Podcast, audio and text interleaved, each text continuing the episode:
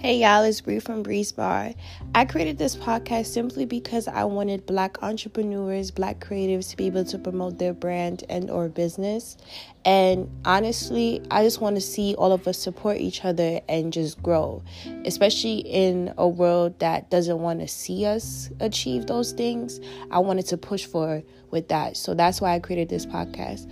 I hope that you guys tune in and enjoy the variety of topics that we discuss amongst the black community and what we can do to make it better and what we can do to continue to grow. And this is all my podcast is about.